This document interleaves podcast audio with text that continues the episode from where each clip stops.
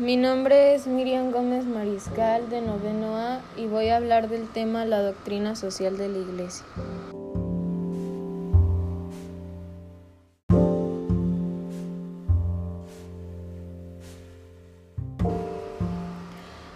El ser humano es un ser social. Esto significa que el ser humano necesita de la vida social y por eso siempre busca la compañía de otros en la sociedad.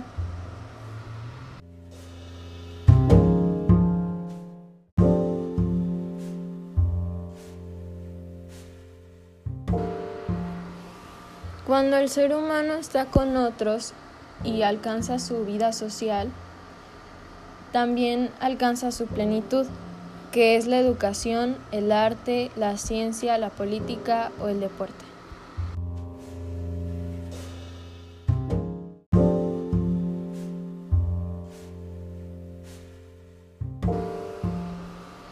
Y debido a esa condición social, se dice que el hombre es un ser social por naturaleza.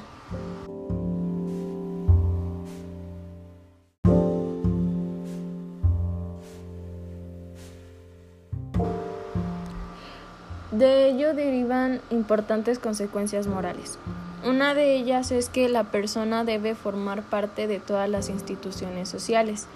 Por ejemplo, la familia y la comunidad civil son necesarias para el ser humano, pero también tiene que formar parte de otras, ya sea a nivel internacional o dentro de las comunidades políticas.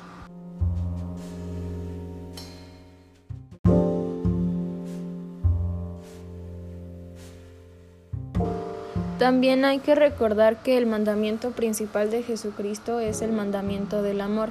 Por ello, cada persona debe esforzarse para que en todas las convivencias lo que predomine es el amor, la paz, la justicia y la solidaridad.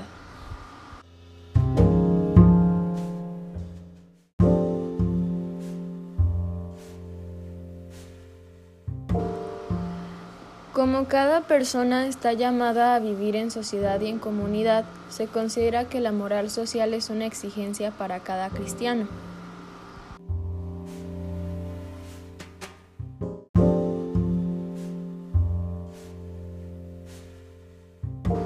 Y por eso la Iglesia nos enseña que debemos dejar de lado nuestra moral individualista, o sea, debemos dejar de concentrarnos solo en nosotros mismos y empezar a prestar atención a lo que pasa a nuestro alrededor, o sea, empezar a convivir con las demás personas.